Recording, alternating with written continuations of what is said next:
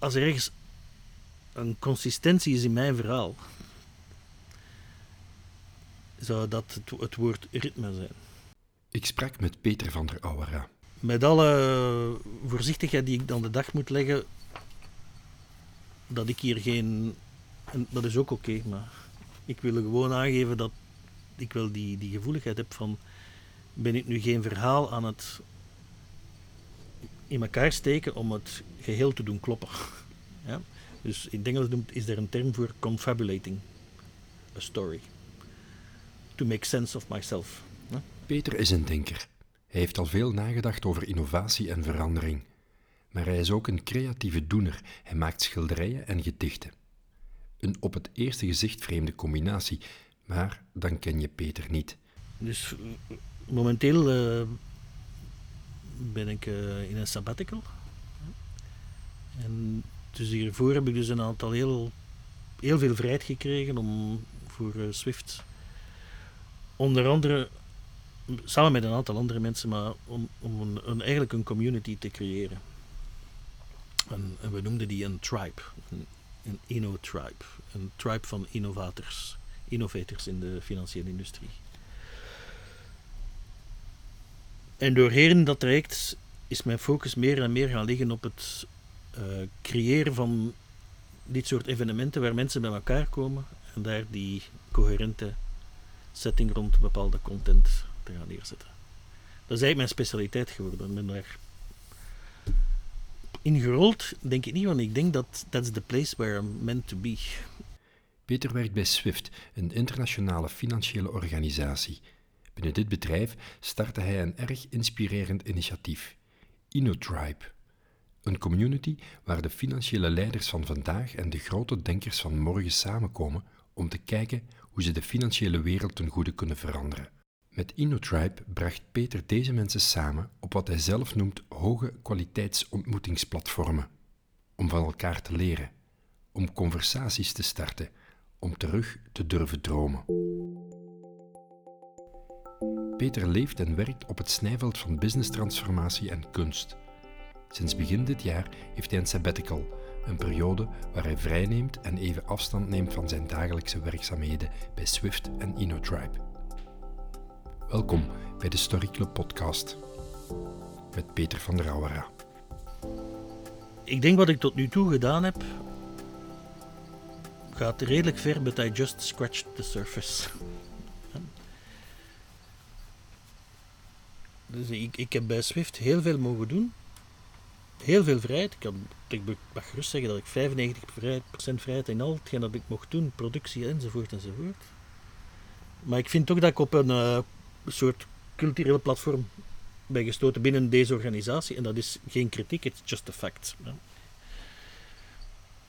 En ik wil eigenlijk in dit soort eh, creëren van ritmes of ervaringen, wil ik een veel grotere inbreng van, eh, van kunst, van het artistieke, van de kunstenaar.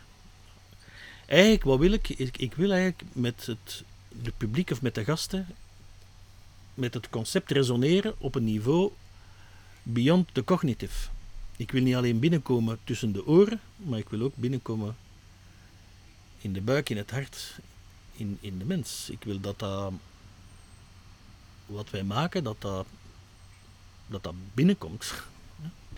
In de evenementen, in het grootschalige evenement, gebruik ik artiesten in ondersteuning van de content. Dus niet als entertainer, als ondersteuning van de content. In het kleinschalige evenement, dat dan veel meer aanvoelt als een retreat, wat ook maar bedoeld is voor twaalf mensen of zo, breng ik artiesten in, niet zozeer om hun werk te laten ondersteunen van de content, maar hen laten praten over, over hun werk. Dus ik ben eigenlijk van opleiding architect.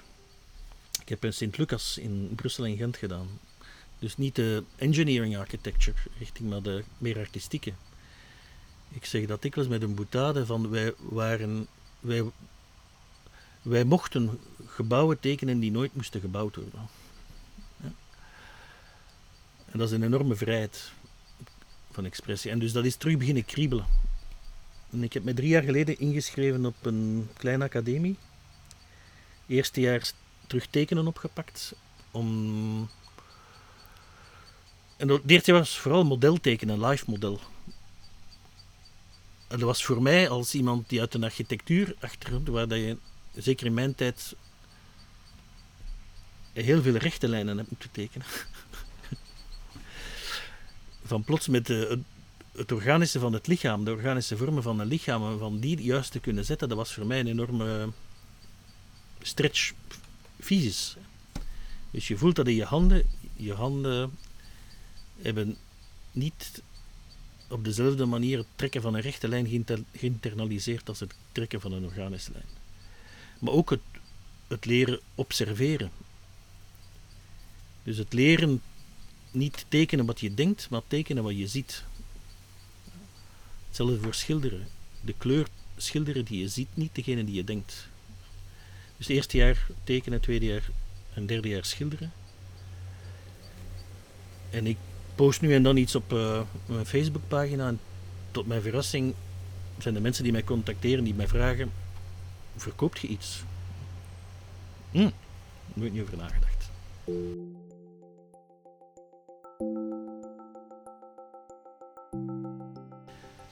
Uh, ik heb net als jij heel veel de, de kans gehad om te mogen spreken. En mijn talks of stories. Ik doe toch mijn best om dat uh, te illustreren met goed visueel materiaal en ook uh, wat soundscapes. En ik gebruik ook stilte. Ja, een mooie TED-talk van twee, drie jaar ja, geleden. Dank je. Dus, maar ik heb me nu het idee voorgenomen van ik ga dit nu eens laten evolueren naar wat ik dan noem een performance, of je kan het bijna noemen, het is bijna conferencier. Een beleving. Een beleving, ja. Dus ik wil een verhaal vertellen. En we kunnen dan nog eens een aparte discussie hebben over het verschil tussen story en narrative. Maar hmm. voor mij gaat het over narrative. Een narrative neerzetten rond uh, maturiteitsniveaus van change agents in organisaties. En ik heb eigenlijk vier fases gedefinieerd. En uh, drie fases gedefinieerd. En elke fase wordt gedocumenteerd met vier archetypes van change agents. En dus bij elk archetype hoort er een verhaal. Hoort er dus een verhaal, hoort er een visual, hoort er een soundscape, hoort er een, een scene setting, hoort er een prop on stage. En ik ben er nog niet uit of dat ik dat wil nu gaan uh, uiteindelijk leveren als één totaal verhaal van 12 archetypes. Misschien kan ik er ook episodes van maken. Van fase 1, fase 2, fase 3. Misschien kan ik er 12 episodes van maken voor elk archetype. Uh, maar ik denk dat, dat, dat daar een aantal interessante dingen in zitten. Bijvoorbeeld fase 1 gaat over uh, de forbidden, wat verboden was, de verboden vrucht. En fase 2 gaat over rebellie, opstand. En fase 3 gaat eigenlijk over het voluit durven gaan in je creativiteit. Dat ik illustreer met enkel en alleen mijn eigen artwork, enkel en alleen mijn zelf-composed soundscapes en enkel alleen met teksten die uit mijn zelfgeschreven poëzie komen en I bring it live on stage. And only once. Uh, only once? Only once. waarom only once? Omdat ik word aangetrokken door het concept van uh, voorbijgaande ervaringen. Een goede metafoor is de, het tekenen of het schrijven van tekst op strand. De golven komen erover en het is weg. Je was erbij of je was er niet bij. Je kan er natuurlijk een videotestimonie van maken, maar dat is niet hetzelfde als er toe bij waren. Het idee is bij mij ontstaan, een heel rare connectie misschien, maar bij het uh, bekijken en herbekijken en echt genieten van het, het concert, het reunieconcert van Led Zeppelin in de O2 Arena van een paar jaar geleden, was eenmalig dat soort concert zet je geen tien keer naar elkaar neer. Bestaat niet.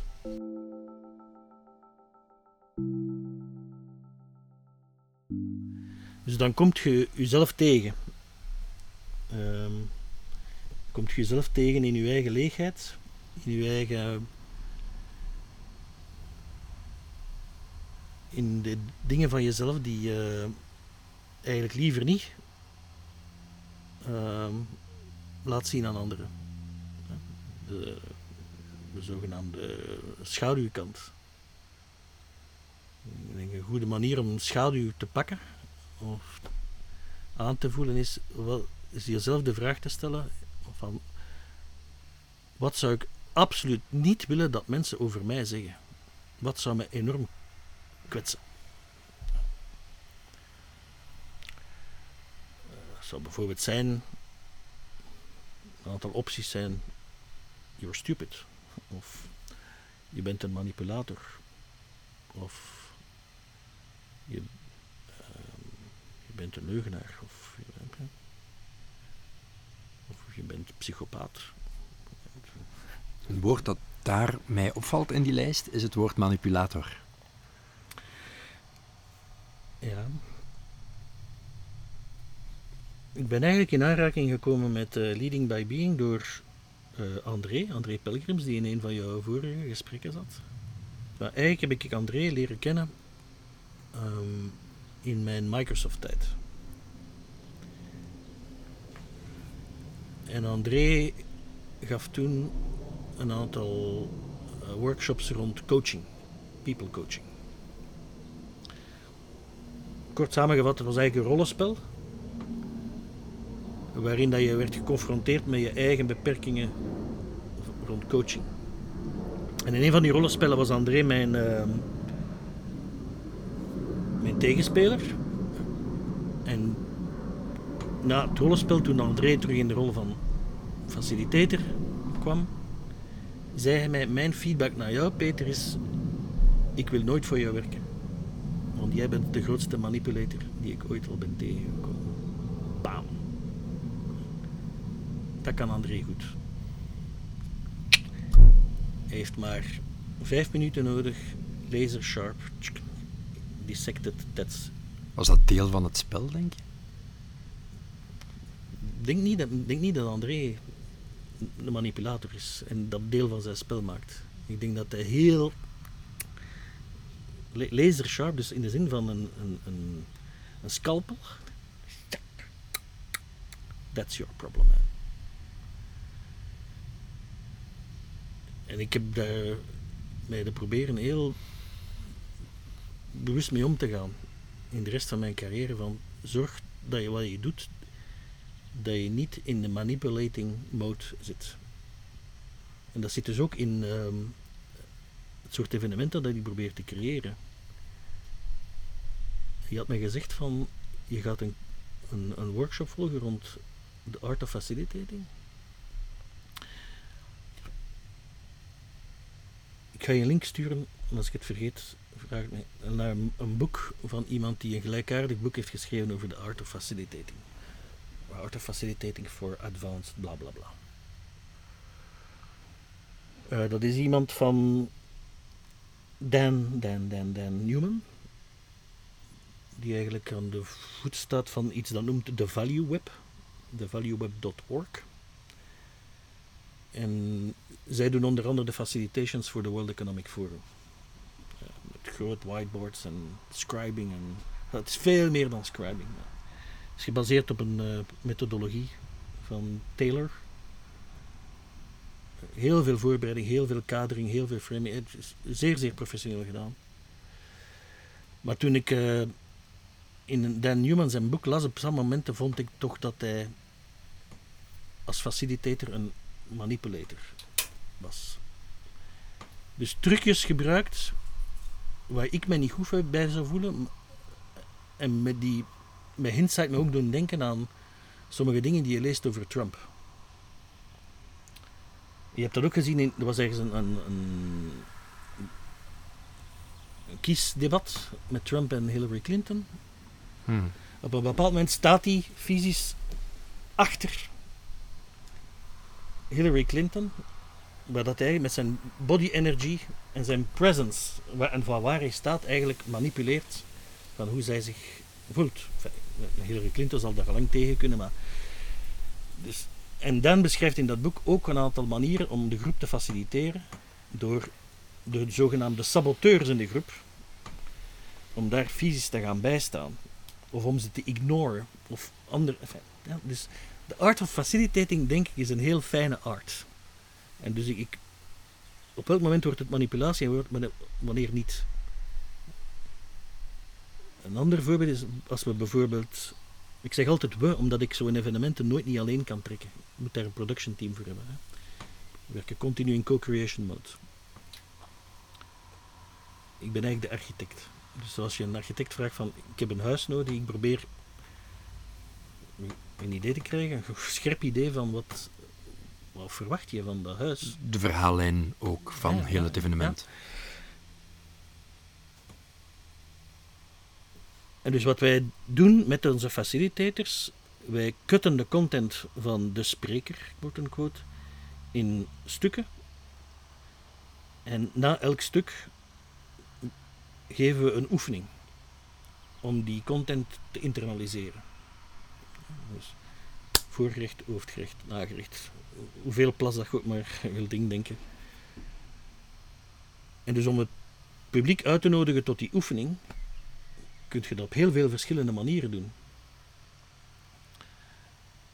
Ik ga er nu een karikatuur van maken, maar één manier is van te zeggen: Guys, we now have some work for you.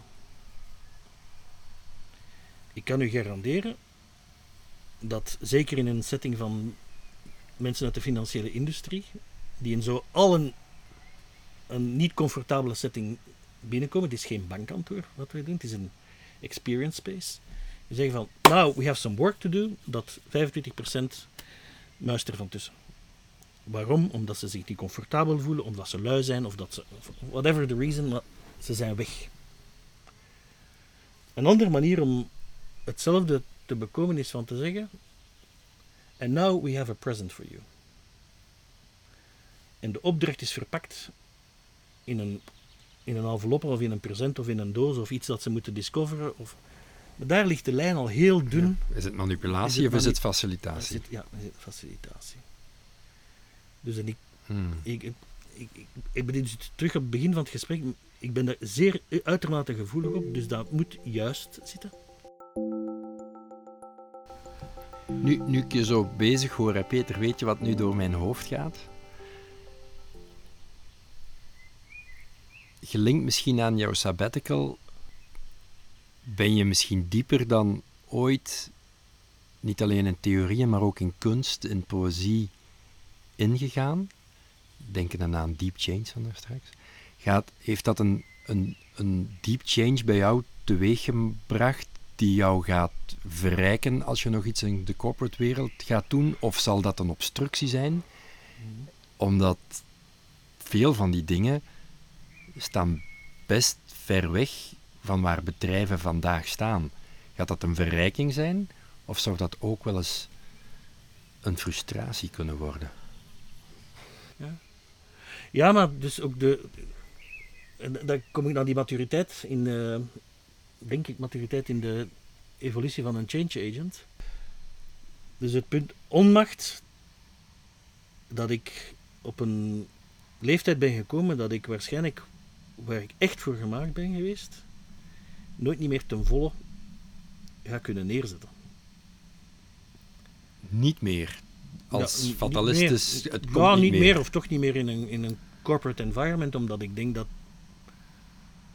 dat, dat een en dit is geen kwestie van luiheid of fatalistisch, maar ik denk dat dat een hele grote stretch is om in een corporate environment dat soort ideeën ingang te laten vinden en laat staan dat er nog iets mee gedaan wordt. En dan is het heel gemakkelijk van mij van iets te roepen rond architecturale metaforen en bla bla bla. Maar in al die modellen, want het zijn allemaal maar modellen, wat er bijna altijd in ontbreekt, is de, de noise die op dat systeem zit. De noise van de mens. De mens die manipulator is, de mens die carrièregericht is. De mens die iemand anders probeert iets af te snoepen. Die het licht in de ogen niet gunt van iemand anders. Die al aan het denken is van, ik wil de volgende CEO zijn. Dus allemaal noise op het systeem die eigenlijk je in een illusie laten leven dat, oké, okay, een nieuw skeleton, een nieuwe perspectieven, een nieuwe blablabla, bla, bla, maar it's all big bullshit. Hè? Zolang dat je niet de mensen met de juiste ingesteldheid bij elkaar zet om dat te doen, zolang dat met die oude krokodillen verder doet, Ja. die, die zijn polluted. Hè? Mag ik misschien met twee dingen eindigen? Eén is een citaat van de editor van Wired Magazine, ook gepikt uit jouw eh, blog. En het andere, dat is nog een geheim, ga ik nog niet zeggen. dat citaat heeft: Your job, your job in life is to discover your job, and it usually takes you a whole life to figure this out. Hoe ver sta je daarmee?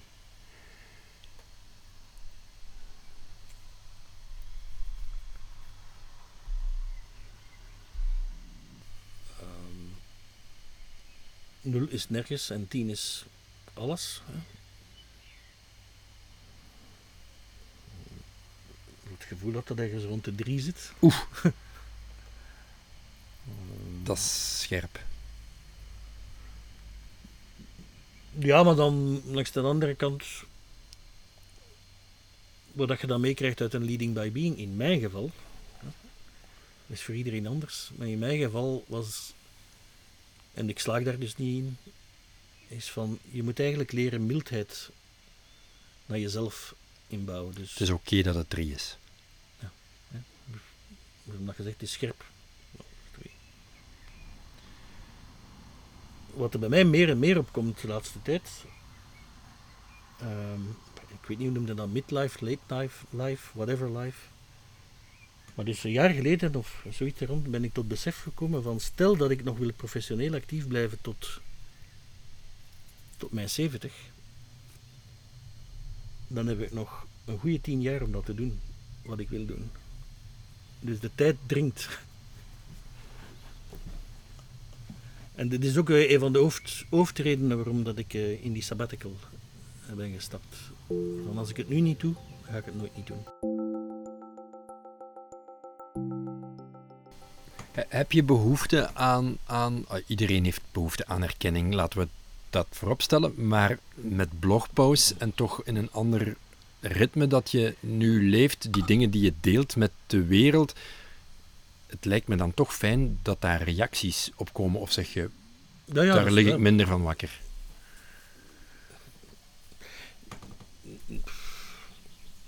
In de eerlijkheid gebiedt mij dat dat eh, heel fijn is om reacties erop te krijgen. En niet alleen Maar, op je schilderijen en gedichten, maar misschien eh, ook maar op de je vraag- visie van de wereld. De echte goede vraag is, enfin, het is allemaal een goede vraag, maar de echte vraag is van, met welke intentie doe je dat? Doe je dat met, doe je dat met de intentie om reactie te krijgen? Of doe je dat met een intentie van, ik heb hier een, een reflectie dat ik wil delen en ik wil echt weten hoe je erover denkt. Ik wil, ik wil reactie om dat idee te vervolledigen, te challengen, te, doe ik dat om aandacht te zit je krijgen? daarmee met die vraag? Ken je daar het antwoord ook op? Wel, de, de, nee, ik ken het antwoord daar nog niet op. Maar dus de, wat ik nu aan het neerschrijven ben voor mezelf rond being normal, being special, hoop ik dat ik daar voor een stuk uit geraak. Ik vraag me af van, ik zou eigenlijk willen verdwijnen in de anonimiteit. Bijna zoals een, een monk En dus al dat je Twitter en je Facebook en je blog. Weg.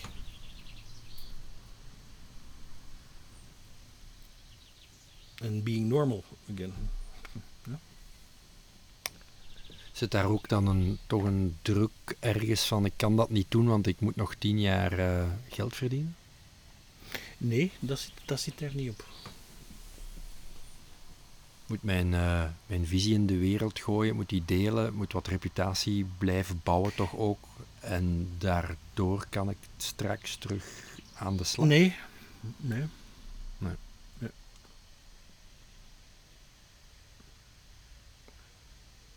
Ik denk niet dat ik momenteel bezig ben met reputatie. Ik, eh, ik begin minder en minder te delen en te publishen.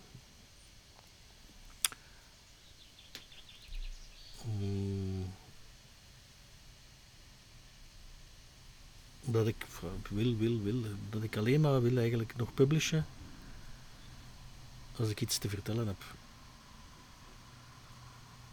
En niet als ik aandacht zoek. Of als ik een interessant nieuw inzicht heb. Dus minder regelmatig, maar misschien iets van grotere kwaliteit kwam. Hm? Maar mijn vrouw zou dan zeggen, maar waar gaat je dan je geld mee verdienen af? Ja.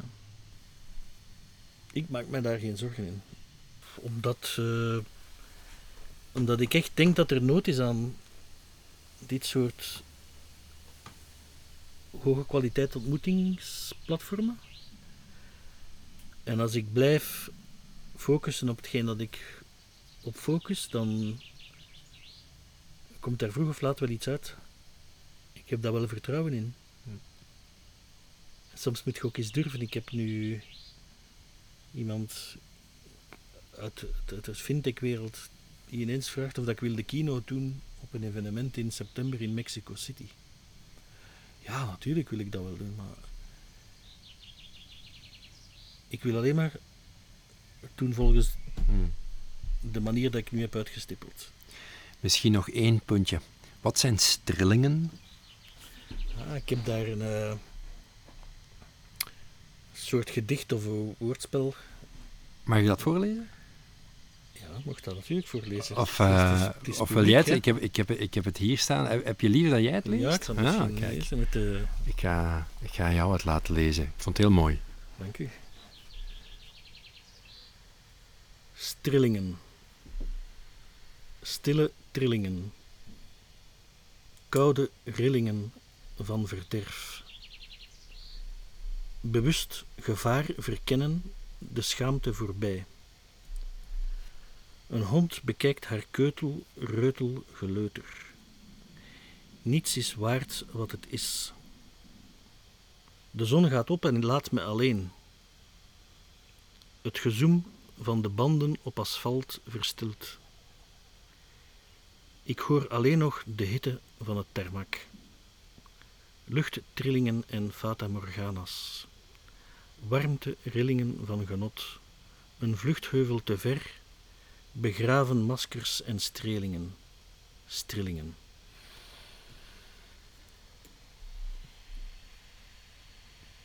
Waar staat dit voor voor jou?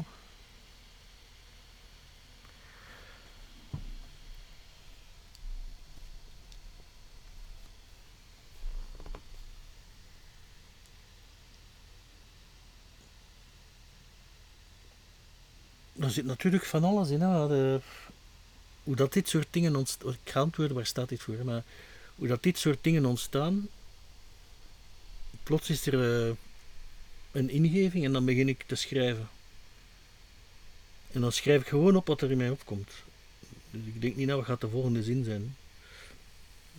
Dan een klein, klein beetje, maar niet veel eh, eh, schrappen.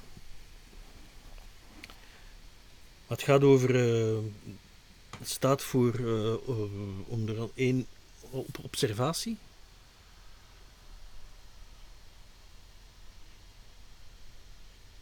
In de zin van. eh, ik heb dit dus geschreven, s ochtends, als de zon opgaat.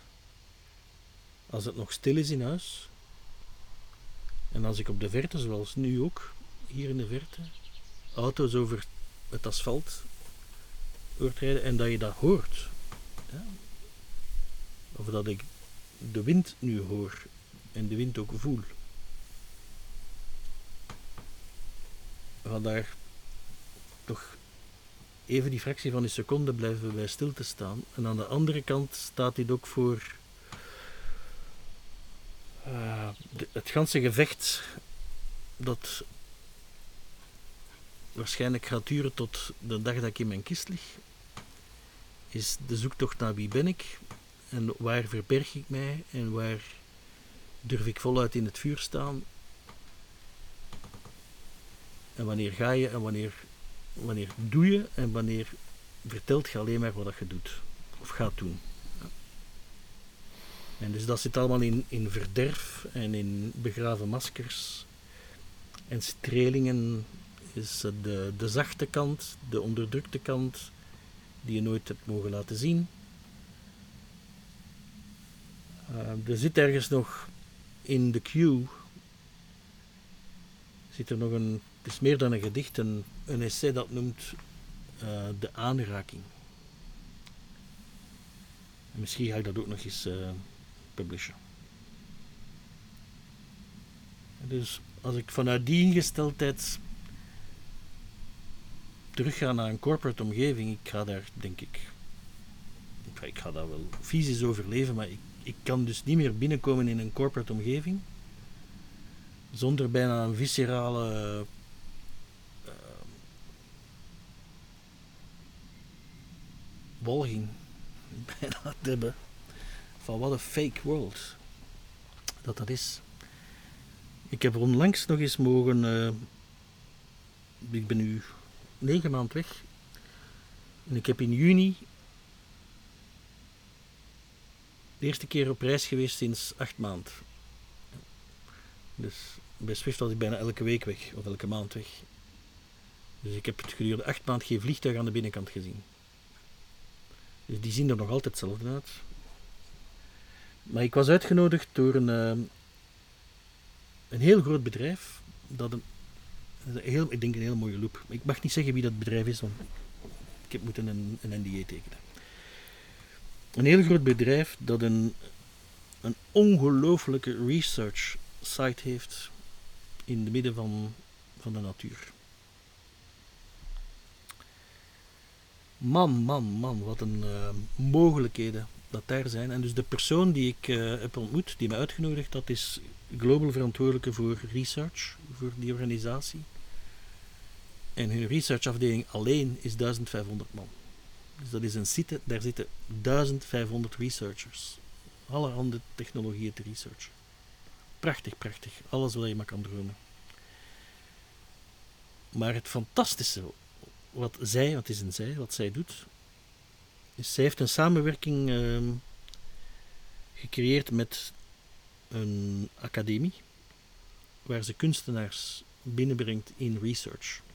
Dus daar is ook daar dat we elkaar gevonden hebben, daar waar het resoneert.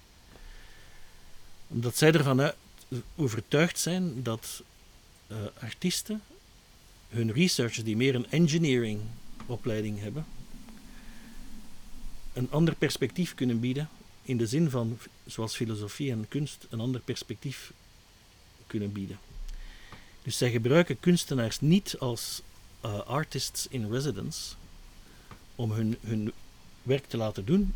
Nee, nee, ze zitten in de researchprojecten als stoorzenders, als ander inzichtzenders in die teams. En dat wordt dus zeer, zeer professioneel opgezet. Met een volledig internationaal curation team van uh, art curators en zo. Met... Als je nu zou mogen kiezen, zou je dan graag die kunstenaar zijn die daar wordt uitgenodigd of de organisator? Ik zou liever de organisator zijn. Mm -hmm. ja. Maar nee, prettig is dat mensen graag zien wat ik schilder. Ik ben echt een amateur. Ja. U luisterde naar de Story Club podcast met Peter van der Rauwera.